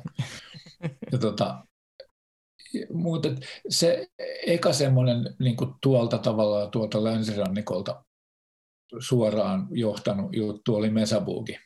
Mm. Sehän piti olla kahdeskymmentä. Mulla oli Mark kolmonen simulklassi kahdeskymmentäviisi. Silloin vissiin rupesi tulemaan, niin kahdeksankymmentäviisi. Niin kuin, milloinhan mä myin sen pois? Mä huomasin, viime, mä oon viimeksi soittanut sillä Handcraftedilla yhdeksänkymmentäkuusi. Hmm. Ja sitten sit mä myin sen. Ei kyllä, ei kun se oli tota varastolla pitkään. Se oli itse asiassa, se oli mulla sillä, että Pori Jatsiin aina lainattiin sitä. Joo. Niin tota, se, mä en sitä sitten, mä luovuin siitä sit vasta, kun tota, mä teetin itselleni semmoisen Fyr point to point -vahvistimen, niin se vahvistimen tekijä itse asiassa otti sen mun mesan. Okay. Se, se tuli niinku tuolta. Ja sitten tietenkin Floyd, Floyd Rose-kitarat tuli silloin, kun niitä rupesi olemaan kitarapajan kautta, kautta niitä, niitä tota, hommattiin. Nuutisen Juha teki mulle Schectereitä kaksi, ja tota, jotka oli mun niinku semmosia, niillä mä soitin studiossa. Joo. Ja tota, Schecter piti olla, ja Mesa. Ja, ja tota, sitten tuli, sit kun tuli räkkilaitteet, niin niitähän piti tietenkin olla muutama. Ja tota, Mesan lenkkiä. Ja tota, sitten sen jälkeen se vähän niin kuin lähti omille raiteille, että mulla on ensimmäinen ihan oikea Stratocaster, niin kuin, missä ei ole floikkaa, missä ei ole humbuckeria, missä ei ole mitään. Et ihan Stratocaster, niin mä oon ensimmäisen semmoisen ostanut yhdeksänkymmentäkuusi. Okei, niinkin myöhään. Joo, eikä mulla edelleenkään ole niitä kuin kolme. Yhdessä on E M G, noin tota, noin noi Dave Gilmour-systeemi. Yhdessä on Lollarin, en muista, se, semmoinen jotenkin seitsemänkymmentäsetti. Ja yhdessä on Nevalaisen Mapan Sound of Bluesit, semmoisia, mitä oli Flying Finneissä. Okei, okay, niin just. Ja tota, yhdessä niistä on vibrakampi otettu pois ja talla lyöty niin jumiin lankkua vasten kuin vaan ikinä saa. Ja sitten siinä on, siinä on tallassa toi B-bandin akkarimikki. Okei. Okay. Et siitä, siitä saa stereoplugilla niin kuin akkarin, akkarin lainausmerkeissä erikseen. Joo. Ja tota, sitten sit mulla on ollut kaikkea Firebirdi, joka mulla on vieläkin, ja Robin Ford Fenderi mulla oli monta vuotta. Se oli harpin aikaa melkein pääkitara, mutta sitten mä myin sen pois. Se oli tyhmää. Sitä ei olisi pitänyt koskaan tehdä. Ja tota, nyt sitten viime aikoina, niin, niin kauan kuin Mad Professor on tehnyt pedaleja, niin mulla on niitä ollut. Kun mm. tavallaan sekin tapahtui niin hassusti, että me oltiin Granfeldin Benin kanssa soittamassa sillä meidän bänd, silloisella bändillä Tampereella, ja Harri Koski ja toi Mönkkönen oli tota, katsomassa keikkaa. Tosi hyvä meininki, mutta sulla on ihan paskoja pedaleita. Ja sitten, tota, sitten mulle tuli semmoinen lähetys, missä oli, missä oli niinku heidän mielestään hyviä pedaleita, ja mä, et koitan noita, ja sitten mä koitin niitä, ja tota, ne jäi kaikki käyttöön. Joo. Ja tota, kaikki on enemmän ja vähemmän käytössä edelleenkin. Ja sitten aina kun sieltä on jotain uutta tullut, niin mä lähetän, mä kokeilen, niin joo, mä otan tämän. Joo. Niin mulla on niitä kyllä aika hemmetisti. Ja hyvin toimii, ei siinä mitään. Et räkkivehkeistä mä oon luopunut. En ole myynyt, mutta ne on tuolla varastonurkassa hämähäkkien alla jossain.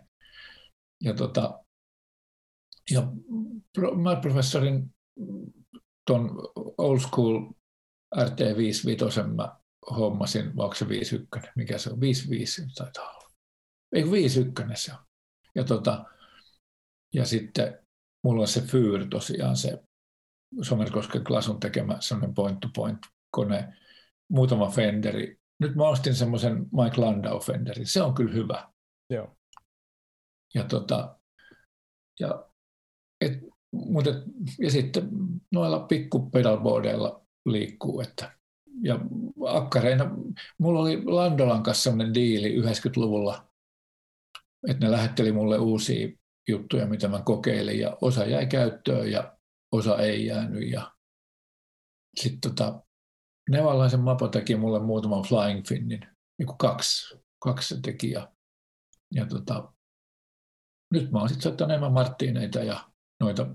Uusin hankinta oli, tota, löytyi kitarapajasta Yamahan T, A, G A kaksitonninen, niin kuin Yamahan kolmesataakolmekymmentäviisi vuodelta kahdeksankymmentäyksi. Wow. Se on ihan mahtava. Se pääsee kyllä levylle. Voi leikkiä liiritenoria hetken. No niin. Miten tota, onko näistä Mad Professorin pedaaleista joku, joka sun mielestä on ylitse muiden? Tai mikä sä koet omasta, oman tekemiseen parhaaksi? No siis yksi, mikä on ollut lähestulkoon koko aika päällä siitä lähtien, kun mä oon sen saanut, niin on se Forest Green Compressori. Joo. Ja se on sillä sustain puolella.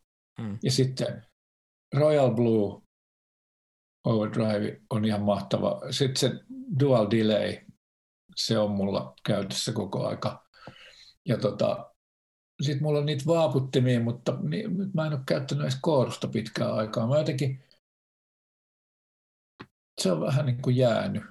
Ja tota, mutta noin niiden driverit, mulla on se Supreme ja tota, ja, ja. Sitten si- mä tein aikanaan demojakin siitä Golden Cellosta ja sitten siitä ykkösestä, missä on se Van Halen juttu. Mutta mä huomasin, että ne on semmoisia pedaleita, että kun studiossa tarvii tai kotona tarvitsee äänittää jotain tuollaista niin kuin ylihäyshommaa, niin se on hyvä laite. Mutta mä en ole saanut sopimaan niitä, tota, että jos mulla on pedaliketjussa, kun mä tykkään, että pitää olla ainakin kolme erilaista säröä mm. pedaliketjussa, niin noi se ykkönen ja se Golden Cello ei ole hyviä siinä vaiheessa, kun sulla on muuta, muuta niin kuin drive-osastoa. Joo. Niin mä oon käyttänyt niitä niin kuin erikseen. Mut sitten, sitten tota noin, ja sitten se, että kun noi, niin kuin Sweet Honey Overdrive toimii tosi hyvin, sitten taas esimerkiksi Voodoo Labin, Sparkle Drivin kanssa, ne on hyvä pari. Oli ne Joo. kummin päin tahansa. Ja tota... Ja sitten teatterissa olen käyttänyt liideissä silloin, kun on tarvinnut. Nyt ei ole semmoista prokkista, missä tarvitsee mitään hirveästi liidiä, mutta mä olen käyttänyt tota noin, niin sitä, sitä, mikä Blue Overdrive, missä on delay. Toi. Joku Blue mm. Overdrive se on, missä on dilsaa. Niin tavallaan se on semmoinen, että jos tarvitsee pikana päästä semmoiseen isoon, niin ei tarvitse polkasta kuin kerran. Mm. Kun mä yleensä käytän niin kuin silleen, mulla on kahta, kahta puolisäröstä peräjälkeen ja ne on, niin kuin, ne on yhdessä sit se isoin. Ja sitten sitä voi vielä kompressorilla vähän työntää. Mutta sitten toi on semmoinen, että jos ei ole aikaa polkasta kahta, niin sitten polkastaa yhtä. Et kyllä, ne, kyllä niistä niin kuin, suuri osa käytössä on edelleen koko aika. Onko sinulla sitten niinku kitarakamoihin liittyen on maailma täynnä näkemyksiä, yhtä monta niin. näkemystä kuin on soittajiakin, mutta tota, olisiko sulla joku Jarmo Nikun totuus kitarakamoihin liittyen, tosi tiivistetysti niinku, joku asia, minkä sä oot oivaltanut joko viime aikoina tai sitten ylipäätänsä uran aikana? No, noi on tavallaan...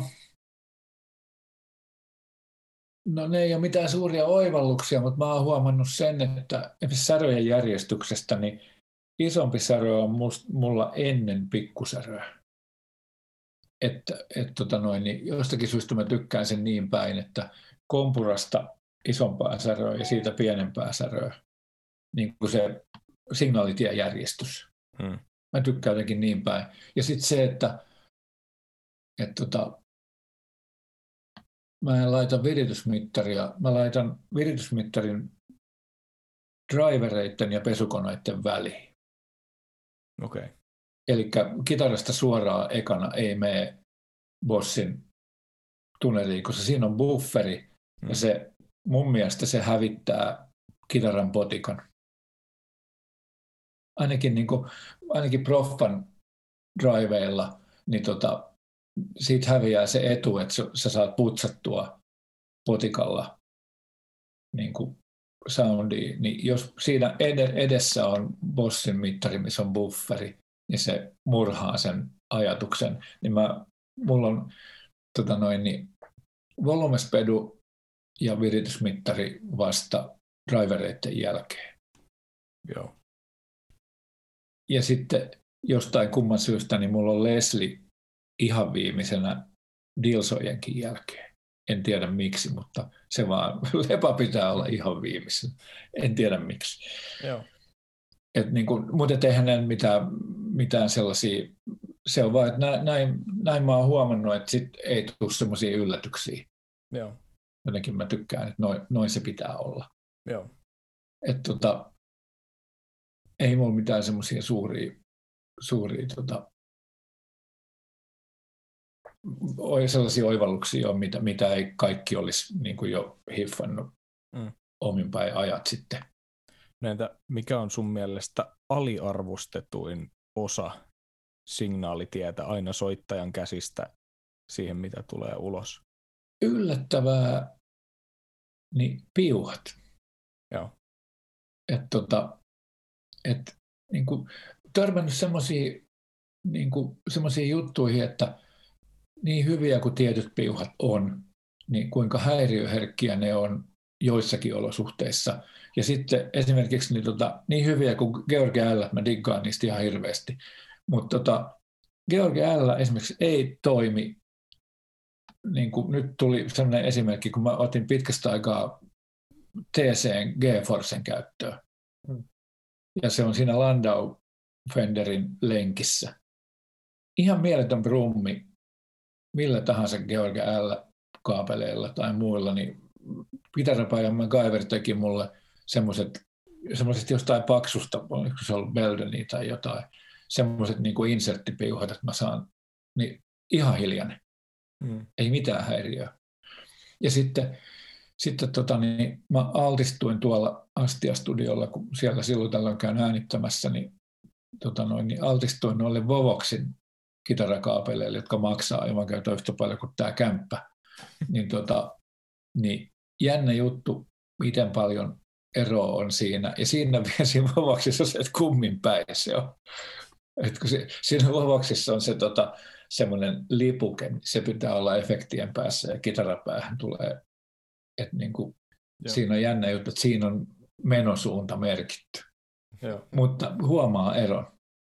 Missä asioissa sen huomaa? Tai mikä siinä? Jotenkin kirkkaampi ja, tota, ja se on, mitä mä sanon, se on niin kuin, se on niin kuin vähän ekstraa.